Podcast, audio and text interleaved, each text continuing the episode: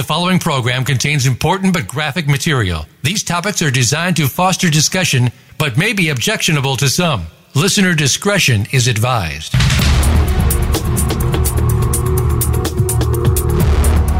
Welcome to Exploited: Crimes Against Humanity. This program is a training program on human trafficking, sextortion, social media exploitation, and child pornography based on actual cases. Our mission is to eradicate human exploitation and bring predators to justice. Now, here is the host of the program, Opal Singleton. Well, hello and welcome to Exploited: Crimes Against Humanity. This is Opal Singleton, and we have a really powerful show for you today. Uh, one of the things that I have noticed in the work that I've done and the uh, massive hours of research that I've conducted over the last twelve years, especially on the subjects of sex trafficking and sextortion, child pornography, and social media exploitation, is the connection to large-scale sex trafficking and sex Um, sextortion or sexually exploiting people for that uh, where they benefit for money is uh, the connection between sexual exploitation and money laundering. And with that in mind, uh, I was connected to an individual that I'm really excited about sharing with you today. His name is Doctor Ian Oxnevad. He is a political scientist and political economist who teaches over at uh, University of California in Irvine. So for those of you that are listening that are out of the United States um, and in foreign countries, since this goes to many different countries, uh, that is in Southern California. It's about uh, eighty, ninety miles north of San Diego, and, and uh, U C Irvine is just south of Los Angeles. And so uh, he is an instructor there at U C Irvine. I, I guest instruct there from time to time. My my main instruction's over at the other school, U S C. uh, but anyway, uh, that's Southern California, if you don't know. Anyway, uh, he has a P H D from the University of California, an M A in National Security Studies, a B A in Arabic. Oh, my. His research focuses on overlapping issues of economics and security, known as th- uh, threat finance. That is including the money laundering issue, terrorist financing, economic warfare, and other um, related issues. He regularly advises law firms on issues related to refugees from the Middle East and Africa, as well as advises others and on issues of political and economic risk. And he has written extensively about the Middle East intelligence, terrorist financing, and other issues related to threat finance or money laundering. Now, he came to my attention because I've been studying the idea of money laundering related to these large-scale crimes. I've done quite a bit of his reading. He has some very powerful um, articles out, and I understand he's coming out with a book. Much of his work is focused around the Middle East, but we know that there is sex trafficking and labor trafficking coming out of the Middle East, coming out of Africa, coming out of Eastern Europe, going into uh, to uh, Paris, going into Scotland and England and like that. And I, I've researched that, so I feel very, very fortunate to have him as a guest today. So with that, I'm going to get started. Uh, Doctor Oxnevad, is it okay if I call you Ian? Is that all right? Yes, you can. That way I won't mess up your name so bad. anyway, anyway, uh, Ian, I, I just read the biography that you provided to us, but tell me in your own words kind of how you got into this, your background, and, and where you're at today. Yeah, so it was somewhat accidental. Um, I wound up getting a master's degree in, I, well, I backtracked. So my first degree was actually in English literature, and I was finishing my degree. My last quarter as an English major, I had to take a political science class, and I absolutely fell in love with it. And I had been teaching myself Arabic on the side for a while, and I decided I probably should have been a poli-sci major that whole time, but I finished that degree in English and went and got a master's degree in national security studies, which is basically a subfield of political science focused on security issues, so things like terrorism, nuclear weapons, things like that. And when I did that, I also got my degree in Arabic. Mm-hmm. But when I went to get a PhD, I was interested in studying basically more of those issues, and everyone I wanted to work with at the doctoral level had left basically my first year as a PhD student, and I was fortunately, uh, I didn't know it at the time, fortunately left with a lot of economists to work uh-huh. with, and uh-huh. I wound up taking a number of courses in international finance and studying uh, trade and economic issues, and I decided to try to combine the two, and when I started to put the two topics together, I started to find all these different issues that nobody really talks about to that right. extent, to, to a very deep extent. And mm-hmm. I decided, well, this is kind of a fruitful area academically, but also has real-world implications. Right. So I started to see, look at economic warfare, terrorist financing, money laundering, and all these different issues. And I realized that virtually nobody was studying this. I mean, there are a few people, but Uh, not many, not to the same degree that you have pure security people or pure economists or political economists. So I decided to put them together. I started to find all these different phenomena that are occurring all around us in kind of this very shady, shadowy world um, that we don't often talk about. We sometimes hear about it with things like the Panama Papers or, you know, some sort of scandal here or there, or corporate espionage, or how a bank, you know, laundered money for Iran, or or that kind of thing, but we don't often hear about them uh, in in an academic setting to any rigorous degree. And you know, most people just kind of see these scandals and they go by, but they don't try to understand them. So right. that's kind of how I got allured to this, and I'm kind of happy that it happened that way. That there was no no way to work with initially; otherwise, I wouldn't have found this field. Mm-hmm. Yes, yeah, it's fascinating. Uh, it, it, What you're saying is kind of like uh, a little bit of a journey I was on, in that, you know, as I undertook a study of sex trafficking, everything initially looked like it was just local pimps with, with uh, and by the way, I don't want to minimize those. Those are really horrific things, but local pimps with local uh, girls being forced into it. And then as I began to study, one of the things I saw is that these are large-scale rings, and they're ran by people in foreign countries, and it's all about bringing in, in the case of the United States, U S uh, or bringing in like Chinese, Korean, uh, Eastern European uh, people, South American people, and forcing them exploited sex, and that generates tens of millions of dollars, more than any of us could have ever understood. And they have to have a way to get that money back home.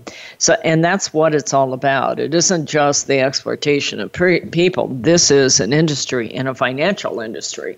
And that's what uh, attracted me to you. And especially what you're seeing coming out of the Middle East, you're seeing that heavy in Europe.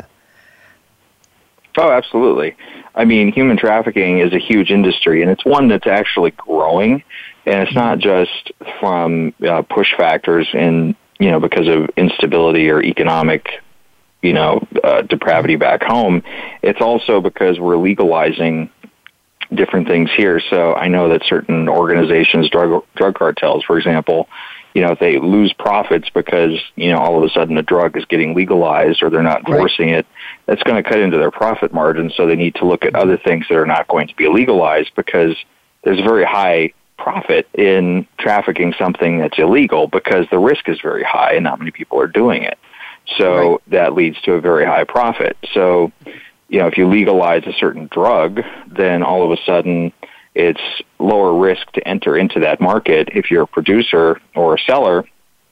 And if you want to keep your profit margins up, you have to keep selling things that you have very little competition in. It's a, it's a monopoly for one, but it's also higher risk and higher payoff. And, of course, no one wants to legalize slavery again.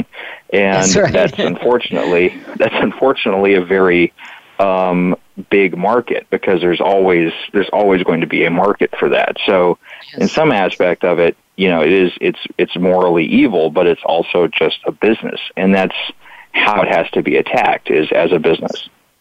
Well, we're coming up against that break, folks, so I'm going to ask you to stay with us a minute. This is our guest today is uh, Doctor Ian Oxnevad, and he is a real expert in global uh, money laundering. So stay with us. Next section, we're going to get right deep into how all this works. We'll be right back. Streaming live, the leader in Internet talk radio, voice america dot com.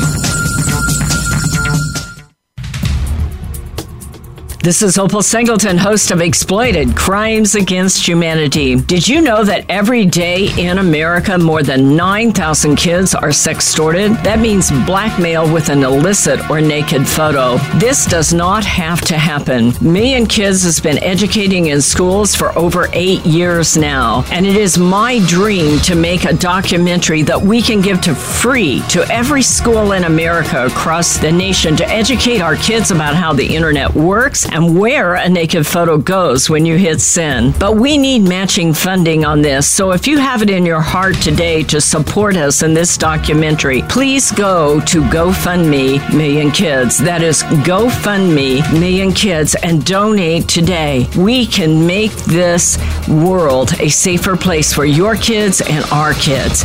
GoFundMe Million Kids. Thank you for your support. Hello, this is Opal Singleton, host of Exploited: Crimes Against Humanity. Hey, let me tell you about my new book, Societal Shift: A World Without Borders, A Home Without Walls. We are living at the most important time in all of history. In two thousand twenty, the entire world will be connected by internet. That means our kids can access the entire world, but the entire world can access our kids, including pedophiles, predators, cartels, and organized crime. New technologies like Like encrypted messaging, vaporware, cryptocurrency, and the dark net means pedophiles all over the world can access, groom, and exploit our kids. Right now, over nine thousand kids a day are being blackmailed because they sent a naked photo. This book is for parents and educators and anyone who cares about kids. Go to w w w dot million kids dot org and order Societal Shift today. It may be the most important thing you ever did to keep your child safe from predators. Seduced: The Grooming of America's Teenagers is the most important book a parent will read this year. Human trafficking is one of the fastest growing crimes in America. Three out of four victims are U S citizens. Most are our young people who have been lured into prostitution by a boyfriend or girlfriend, or hook up with a newfound love on the internet. Sometimes they are victims of blackmail as a result of sending a revealing photo. Sometimes it's catastrophic. Opal Singleton, president of Million Kids, has written a powerful book for parents, educators, civic leaders, and first responders about how predators use social media, apps, chat rooms, video games, and the dark web to access, groom, recruit, and exploit young people. It is truly a must-read for every parent, grandparent, and teacher in America. Seduced: The Grooming of America's Teenagers will help you understand how technology makes an innocent teen vulnerable to predators and how to talk to teens to keep them safe. Priced at fifteen ninety-nine plus four dollars shipping, Seduced can be ordered at million kids dot org. Share this with everyone you know. The Internet's number one talk station. Number one talk station. voice america dot com.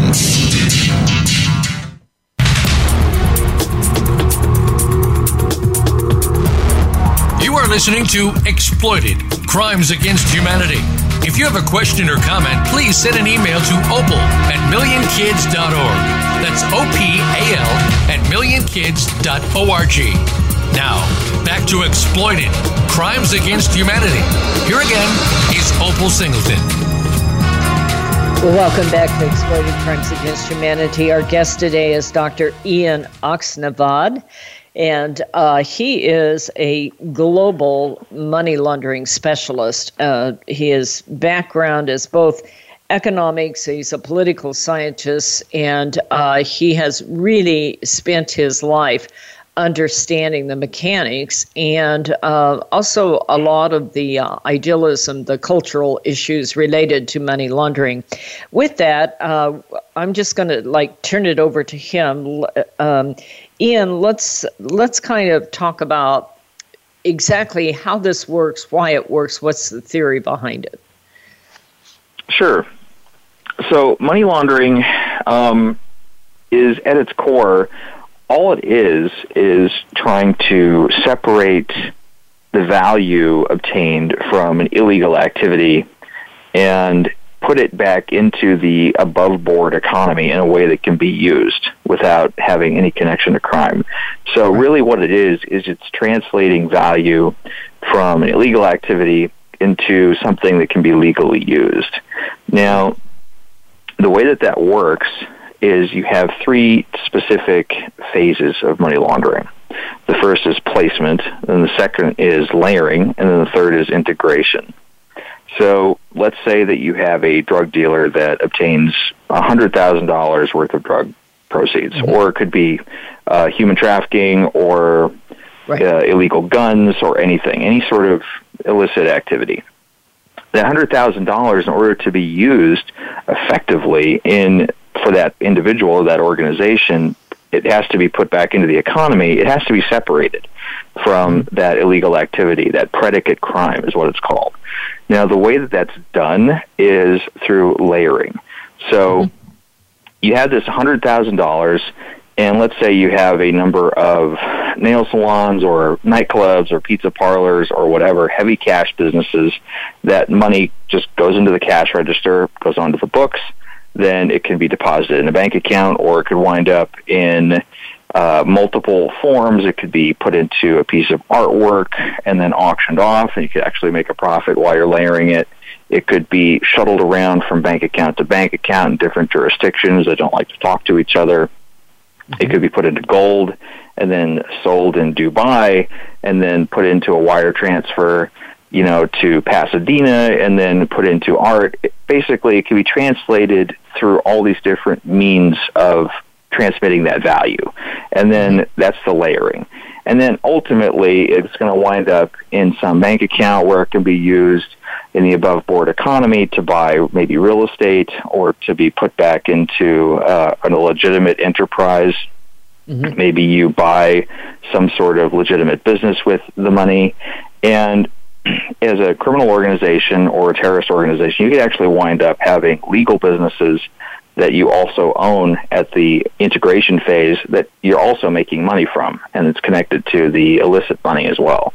So mm-hmm. that integration phase, that money can wind up, it's often real estate because real estate can hold a lot of value, and it can even distort entire markets. So, for example, if you have a lot of drug money being funneled into real estate, that can create a artificial bubble in a real estate market in a given locale or a given city or country, and that can actually price out locals and uh, above board businesses. I think that we really saw that back in like, um, I can't remember, just the the lead up to two thousand eight, before they changed all the borrowing laws. You would see a lot of straw buyers Uh, come in and uh, do assumptions and things like that. And uh, and I was convinced at the time that that was money laundering. Well, sure. So some of it could be. I mean, if you're flipping a house and you have the money that you're integrating back into the economy, you could even make money on the money that you're integrating by, right. you know, buying and mm-hmm. flipping a house and taking a subprime mortgage that you just pay off with that. I mean, there are ways to do that. And yeah, obviously that's a that's a way to to expand, you know, your legal holdings from illicit proceeds. So it could mm-hmm. be it could be that. In Latin America, in many cases, you have local economies that are distorted because local people and even business people who are legitimate can't afford uh, housing or apartments or things like that or infrastructure because of all the money going in from drug proceeds. It can actually skew the market so that it prices out regular actors. Interesting, yeah. Yeah, I, I mean, you can really see that, like in Argentina and some of the areas down there that have had Venezuela, that's had uh, just intense economic changes. Sure. Yeah, the tri-border area in Latin America is notorious for it. Mm-hmm. Mm-hmm.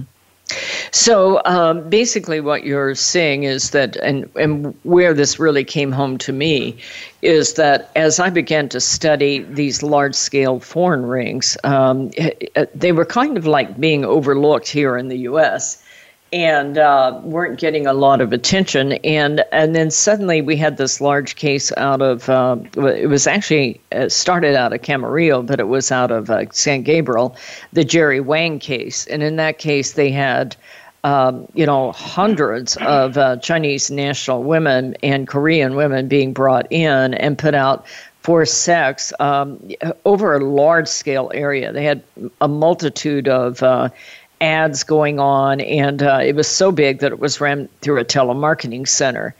And the Jerry Wang's sister was buying and selling real estate, where they would take back private notes and and uh, turn the property over and like that. We saw another case out of Chino Hills and uh, Irvine. And in that case, there were over twenty thousand sex ads involved. Now, that's a whole lot of sex ads, okay? And and most uh, ads will, will get anywhere from five to twenty customers. So that they were generating huge amounts of money. When they picked them up, the mother-daughter team that ran it had one point five million dollars in cash.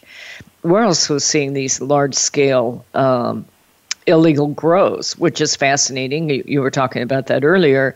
I mean, uh, marijuana is is now legal in California, but you're having all these um, Chinese nationals, some of who speak other languages like Spanish, and doing large-scale grows. All of this is about moving large amounts of money. So that's what piqued my interest when we met, is that I... all of this is about getting the money out of our area and getting it to a foreign country.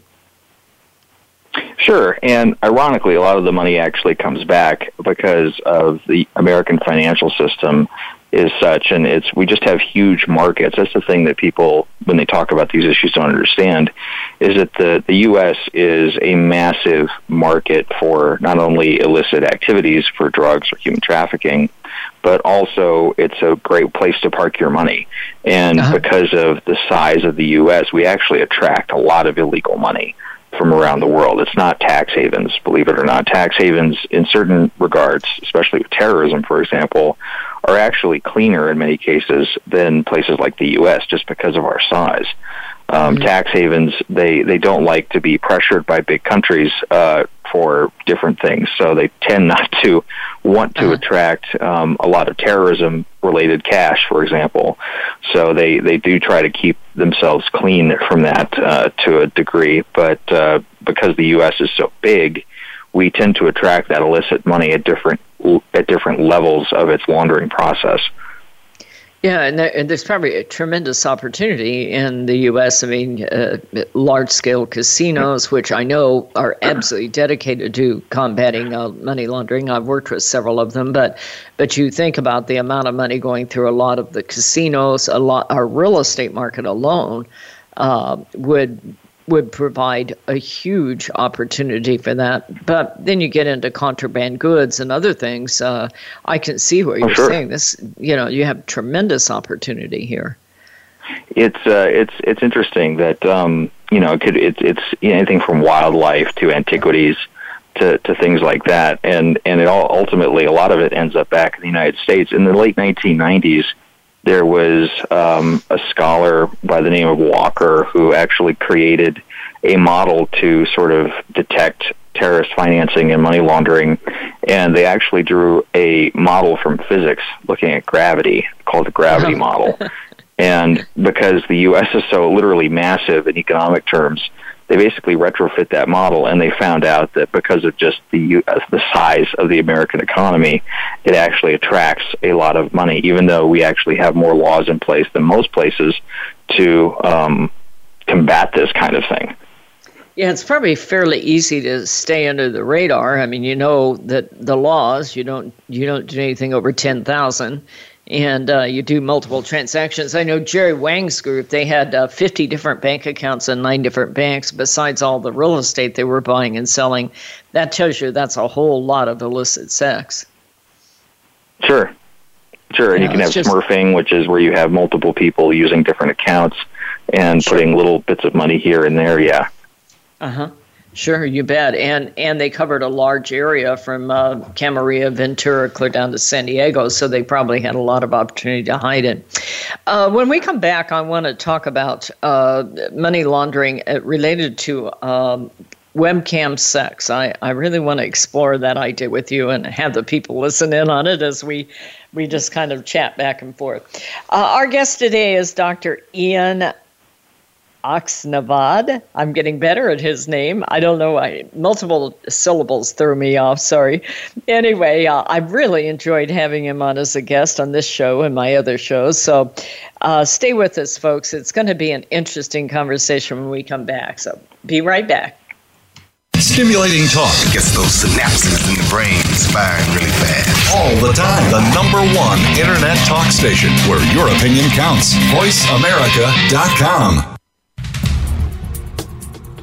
Hello, this is Opal Singleton, host of Exploited: Crimes Against Humanity. Hey, let me tell you about my new book, Societal Shift, A World Without Borders, A Home Without Walls. We are living at the most important time in all of history. In two thousand twenty, the entire world will be connected by internet. That means our kids can access the entire world, but the entire world can access our kids, including pedophiles, predators, cartels, and organized crime. New technologies like encrypted messaging, vaporware, cryptocurrency, and the dark net means pedophiles all over the world can access, groom, and exploit our kids. Right now, over nine thousand kids a day are being blackmailed because they sent a naked photo. This book is for parents and educators and anyone who cares about kids. Go to w w w dot million kids dot org and order Societal Shift today. It may be the most important thing you ever did to keep your child safe from predators. Seduced: The Grooming of America's Teenagers is the most important book a parent will read this year. Human trafficking is one of the fastest growing crimes in America. Three out of four victims are U S citizens. Most are our young people who have been lured into prostitution by a boyfriend or girlfriend or hook up with a newfound love on the internet. Sometimes they are victims of blackmail as a result of sending a revealing photo. Sometimes it's catastrophic. Opal Singleton, president of Million Kids, has written a powerful book for parents, educators, civic leaders, and first responders about how predators use social media, apps, chat rooms, video games, and the dark web to access, groom, recruit, and exploit young people. It is truly a must-read for every parent, grandparent, and teacher in America. Seduced: The Grooming of America's Teenagers will help you understand how technology makes an innocent teen vulnerable to predators and how to talk to teens to keep them safe. Priced at fifteen ninety-nine plus four dollars shipping, Seduced can be ordered at million kids dot org. Share this with everyone you know. The Internet's number one talk station. Number one talk station. voice america dot com.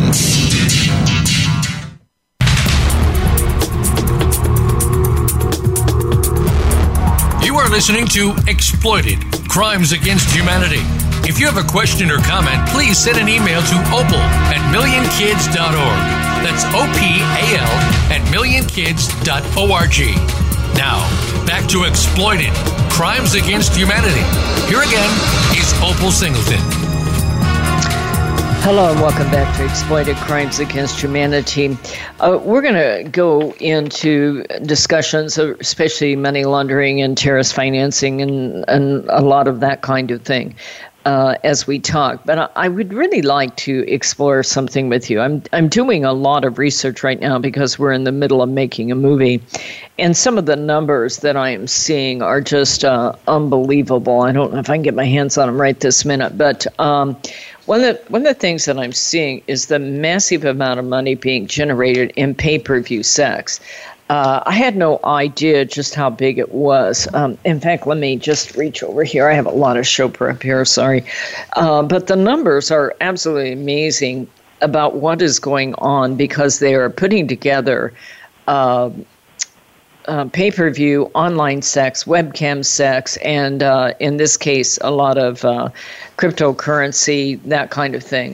And what you're seeing is that interactive pornography and amateur pornography is one of the fastest growing crimes. And it's all done by uh, subscription. I just looked at Pornhub. Last year, they had forty-two billion downloads or forty-two billion list, uh, visits. forty-two billion on one porn site, one hundred fifteen million visits a day. But the real money is coming out of these subscription services where they interact. They they really have moved from having actors to um, to amateurs. and also being able to interact and have a subscription so that it turns into a relationship. And then you can do this offline, order up what you want, and all of this is being billed and billed heavily. So it's literally starting to be a billion-dollar business. And I look at this and I say, it isn't like you're shipping widgets, okay? It isn't, you're not sending out soccer balls. This is um, an electronic subscription for electronic activity. And what an opportunity to set up, and I'm not here accusing Pornhub of, of money laundering, but you and I both know when you get into millions and millions of dollars that need to go somewhere, that uh, there there's just ripe for uh, money laundering. What are your thoughts on that? Well, I think what's interesting about it is, you know, is this... if if it's the predicate crime as opposed to the laundering itself that you're talking about. And I think in, if in terms of human trafficking or maybe child exploitation, you're talking about the predicate crime with this that's actually creating the money. Right. Am I, am I right? Yes. I. Uh, you know, there's there's always the thing uh, here, I'm, I almost have it here, uh, there's always the deal with, you know, are the people being violated and or are they their, their own free will? And, you know, it's it, it's kind of a fascinating subject when you look at it because, you know, we think of pimping and, and uh, that's just a, a vile kind of thing. But when you look at a lot of these um, these sex sites where they're generating millions and millions of dollars, just the money transfer costs are fifteen percent. Like, oh, that's, you know, fifteen percent of ten million is almost like pimping, electronic pimping, you know. And then and then the, the studio is getting a portion of it. And it, so, yeah, there's that aspect of it.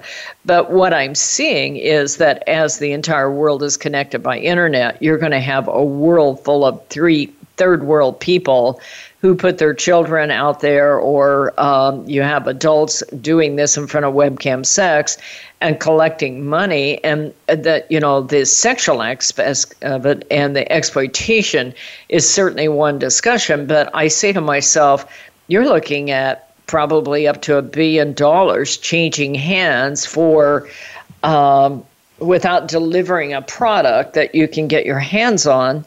Is just ripe for for money laundering. So it sounds like you're what from what from what you're saying that in the case of Pornhub or these porn sites, these pay-per-view sex sites, that they that they're actually facilitating um, the predicate crime, uh, and the per- predicate crime is actually being perpetrated by these whoever's exploiting the individuals at the micro level, and then that money is being laundered, and that can be laundered in a way that is so small that it's probably not going to be detected in many cases just because it's so small. So if you have, like, let's say someone who's exploiting one individual in Ukraine, and that person is on webcam and it's just being hosted by Pornhub, then that money, if it's if it's a predicate crime, is going to be going back to that one person, and that would be laundered by that one person. Uh, there's not that many professional launderers, believe it or not. Um, most criminals launder their own money, but uh, it sounds like you're actually focused on the predicate crime aspect of this as opposed to where that money ultimately ends up, because that could be layered through any number of things, especially if you're talking about the local level. I mean, that could be, you know, if you have fifty thousand euros a year coming in just from the one person you're exploiting, in the case of Ukraine or whatever, and you're putting that into local businesses, or maybe you're buying little coffee shops or whatever, that could be, uh, you know, how it's laundered for that one person. So it looks like you're focused on the predicate crime aspect of it. Well, and I, what, I am, what's interesting... What where I see this is that when when I start to understand that there are one hundred, one hundred fifteen million visits a day on one porn site, and many of them are pay-per-view, they're subscription-based, when there's forty-two billion visits a year on porn sites, and many of them are subscription, that money isn't going to the person, you know, that's giving the sex. Now, they get paid by Pornhub ultimately, but there are many of these sites that are charging and giving subscriptions that are gathering in millions and millions of dollars, and then they then contract out with the providers. So rather than thinking in terms of the small person out of the Ukraine, what you're seeing, the reason why I have this conversation with you is that what we're seeing on so many, uh, for instance, child pornography sites, Um, they used to operate in the dark web, but they now have moved to bulletproof hosting out of these third world countries, many of which launder money, for instance, uh, going out of Albania and Belize and uh, Malaysia and places like that. So if you're setting up uh, a web uh, site where you have, you know, let's say ten thousand uh, sex webcam sex providers, and they're all charging by the minute, and and uh, you're processing the fees and funds and giving them back to them, and you're in a um, you know offshore area with bulletproof hosting. That just seems like that's ripe for bringing in literally millions of dollars, and then it needs to go somewhere, and you're already offshore. Well, yeah, I mean, in in this case, the hosting sites would be part of that predicate crime, and you know their illicit proceeds would have to be laundered as well, depending uh-huh. on where the lo- the locality of where this is happening. And you know, if if they need to hide, the more they need to hide it, the more laundering you're going to have. Or you know, you could just wind up bribing different officials to leave you alone too. That's the other possibility. Mm-hmm. Yeah, with this uh, this concept of bulletproof hosting, where you have uh, basically the, the uh, up till now, a lot of this was taking place in the dark web. Um, you know, uh, law enforcement's gotten better at getting scraping software and that kind of uh, algorithms and uh, nits and bots and all of those that that uh, check the dark web. So they've kind of like cockroaches that scattered when the lights come on and all moved to these offshore sites, and they're paying through the nose for really multi levels of encryption so that they can deliver whatever kinds of things they want to on a subscription basis, and it's hard to get back in and track it for law enforcement. So that's an area that I see that is coming around. Um, having said that, we're coming up against a break. We have a couple, three minutes. I'd kind of like to uh, turn it back over to you. Um, I, I had to take that advantage of that time. But uh, where, uh, what's the difference? And maybe you don't have time to address this yet, but what is the difference between, for instance, money laundering and terrorism financing? So the difference between terrorist financing and money laundering is pretty, it's based on time, basically. You know, with money laundering, you're trying to separate money that's illicitly gained from its ultimate end use. So you're actually trying to separate money from a crime that's already occurred, and all that money would be illegally obtained. With terrorist financing, on the other hand, you're dealing with both legal and illegal money that's obtained. So, for example, nonprofits, you know, are obviously working for a nonprofit motive, some sort of intangible, right? Terrorism is like that in the sense that terrorism is ultimately built around or geared towards a political goal that has no tangible price tag. Unlike, you know, a drug cartel, for example, they're interested in making money. They're much more like a corporation. So a, a terrorist group can actually have legally obtained money as well as illegal money. So you can have a, a gang that, you know, is politically motivated and engages in terrorism. Uh, for example, you could have a jihadist gang that deals drugs, but they also potentially receive money from charities and donations from businesses or even money from a different country. And that money could be illegally obtained that may not have to be laundered. So because you're trying to stop a future crime, it's actually different than trying to separate money from a predicate crime. So that that's where it starts to get dicey with civil liberties and things like that, because you're talking ultimately about stopping a crime that has not yet been committed. So money laundering, you're dealing with entirely dirty money. Terrorist financing, you're dealing with dirty money and clean money. In some cases, the more clean money there is, the harder it is to actually stop and intervene to stop the terrorist financing, because technically, in many cases, you may not have a crime that's been committed yet. Mm-hmm. Yeah, that makes sense. Interesting. I, I've never really thought of it that way. I would guess our listeners have not either. Um, I want to, uh, we're going to go ahead and take our break and then come back here. Uh, we're listening and uh, having as our guest today, Doctor Ian Oxnevad. Uh, he is a political scientist and a political economist and a very well-informed individual, um, informed on subjects that you may never have thought about. Uh, and uh, it's fascinating conversation. So we're going to ask you to stay with us. We are going to take that quick break, and we'll be right back. Stimulating talk gets those synapses in the brain firing really fast. All the time. The number one internet talk station where your opinion counts. voice america dot com.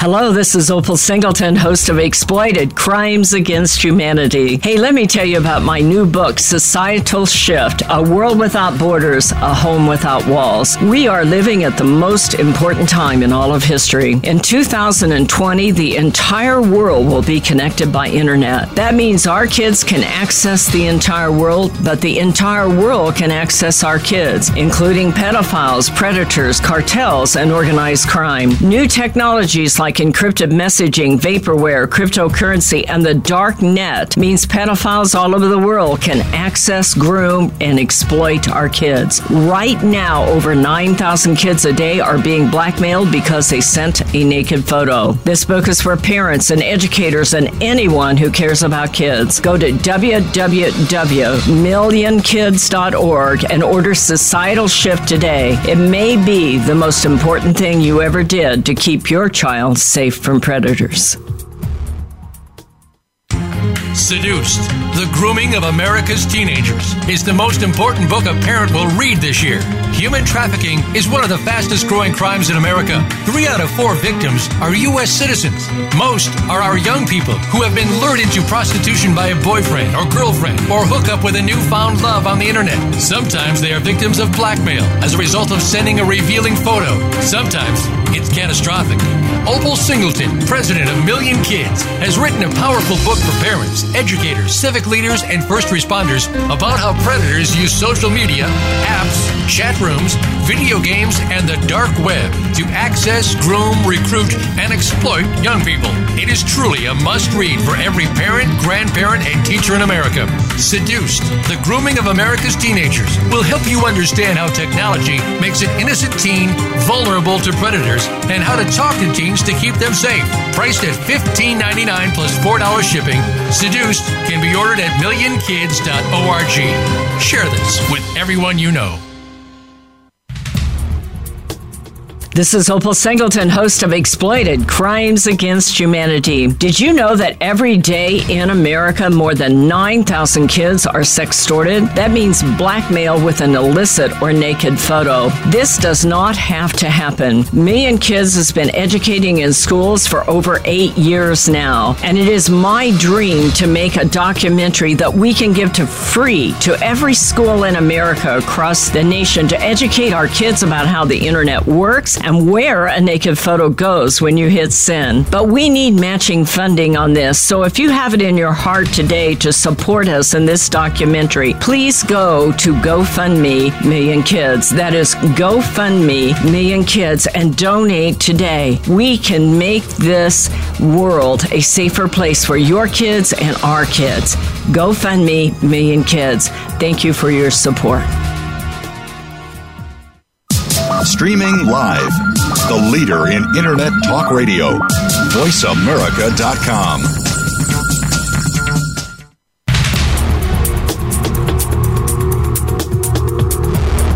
You are listening to Exploited: Crimes Against Humanity. If you have a question or comment, please send an email to opal at million kids dot org. That's O P A L at million kids dot org. Now, back to Exploited: Crimes Against Humanity. Here again is Opal Singleton. Hello and welcome back to Exploited: Crimes Against Humanity. This is Opal Singleton. Our guest today is Doctor Ian Oxnevad. And uh, he and I were talking at the break here. Um, he has some ideas about legislation in sex trafficking and, uh, and, and money laundering. So, uh, Ian, you want to take it away on that? Sure. Um, so basically, what I came across when I wrote a piece for uh, financial industry journal not that long ago looking at how terrorist financing laws could actually be a basis for combating human trafficking. So the way that counter-terrorist financing laws work is you had a number of laws passed that um, basically mandate that banks report on any suspicious activity uh, at the discretion of a bank. So basically, a suspicious acti- a suspicious transaction occurs, the financial intelligence unit in that bank, that compliance officer will then file a report with the government, and the government's financial intelligence unit, usually it's in its central bank, but it can vary from country to country, they will then follow up with an investigation uh, working with the, whatever intelligence or law enforcement agency that country has that does this, and they will actually uh, intercede and basically intervene to, to uh, investigate and potentially stop whatever is occurring.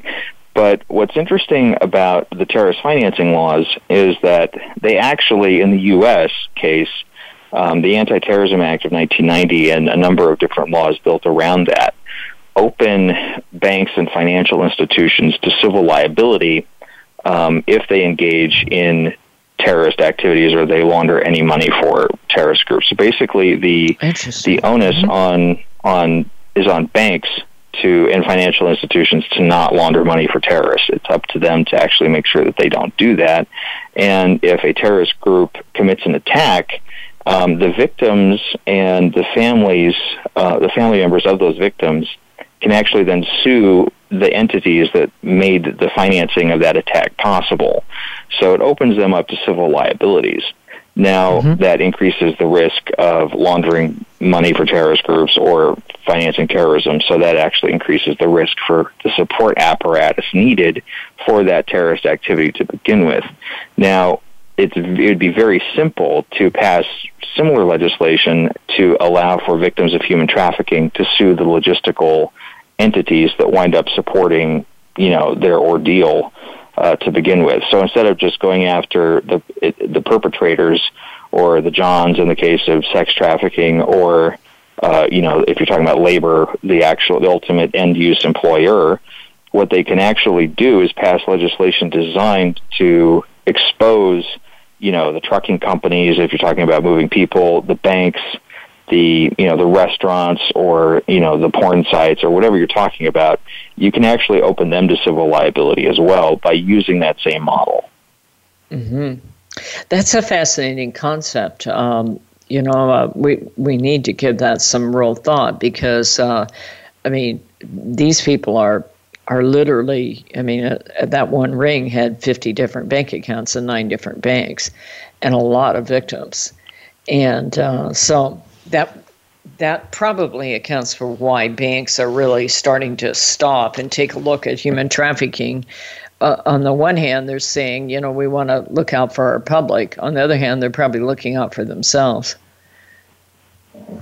Well, well, sure, banks are ultimately based on a profit motive, but if you make it financially risky for them to potentially engage in business with someone who's doing human trafficking or terrorism, then they're less likely to want to try to risk that to make a profit. It's all about profit and risk. From, I mean, mm-hmm. it sounds sociopathic, and but for a lot of these financiers and the entities that facilitate the financing, I mean, they ultimately are sociopathic.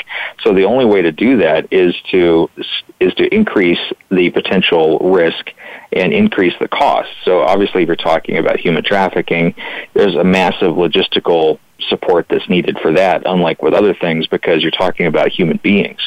You know, you have to keep the human beings healthy, you have to move them around, you have to keep them quiet and intimidated. You know, that requires guarding and all this stuff that requires a lot of logistical support. And if you expose every aspect of that logistical support to potential risk and cost, that's going to drive up the operating costs of the traffickers to begin with, and that will actually hurt their profit margins, and it will make it riskier for other support entities, whether it's a trucking company or a bank or whatever, to actually engage with these actors to begin with, and that drives up their operating costs and makes it harder for them to do business. Sure, and by fact. using civil li- uh, liability. Uh, Ian, we are coming up a close. I understand you have a new book coming out, and also um, I will tell the audience, if you want to reach uh, Doctor Ian Ian Oxnevad. You can do that by contacting me, Opal, O P A L, at million kids dot org, and just uh, just go on our website, hit info, if nothing else. But Ian, uh, you have a new book coming out, uh, so anything you want to share about that in the last couple of minutes? Sure. The book I have uh, coming out, it's under contract with McGill Queen's University Press, and it basically it looks at how banks, certain banks get away with financing terrorism and why certain banks do not. Uh, I have a number of case studies in that, and I test sort of the process about what allows certain banks to uh, get away with it while other banks don't, and the findings are pretty chilling. Really? Um, but, What's good yeah, the, the, uh, the title... The title is uh, Making a Killing: Banks or uh, States, Banks and Terrorism, and uh, that should be coming out early next year. Uh-huh. Well, we're down to our last two minutes. Anything you want to leave with our audience while you're here? Uh, other than I hope everyone is safe out there, and to, you know, when you think about doing business with your bank or whatever, just know that there's a compliance officer that's watching you, and and uh, it, there's a, the economy is more than just what you see. It is it is all around you all the time. You may think that you're insulated from all of this stuff, but it's all around you everywhere, regardless of what currency you use, what bank you use. Um, it's it's all around us all the time. At any time, any time you participate in an illicit activity, for instance, going to one of these uh, foreign massage parlors, the money that you're putting in there can easily end up in in a, a money laundering operation. Same is true of illegal pot grow and that kind of thing. So if you see it, you know about it, then report it. You can do that by calling one eight eight eight, three seven three seven, eight eight eight. I'll give it one more time, one eight eight eight, three seven three seven, eight eight eight. Or if you didn't get that number, just write to me, opal at million kids dot org. Folks, I hope you have a happy holiday. I hope that you will take the time to put your arms around your family, tell your kids you're proud of them, give your wife, give your husband a big hug. I will tell you that this year is one of those years where we all need each other. Thank you very much to Doctor Ian Oxnevad. I appreciate it. Uh, if you want to reach him, just contact me. You folks have a great holiday time. I'm going to be taking a little bit of time off myself, and uh, we are looking forward to an exciting, exciting and prosperous two thousand twenty-one. Have a great holiday, folks. See you next time.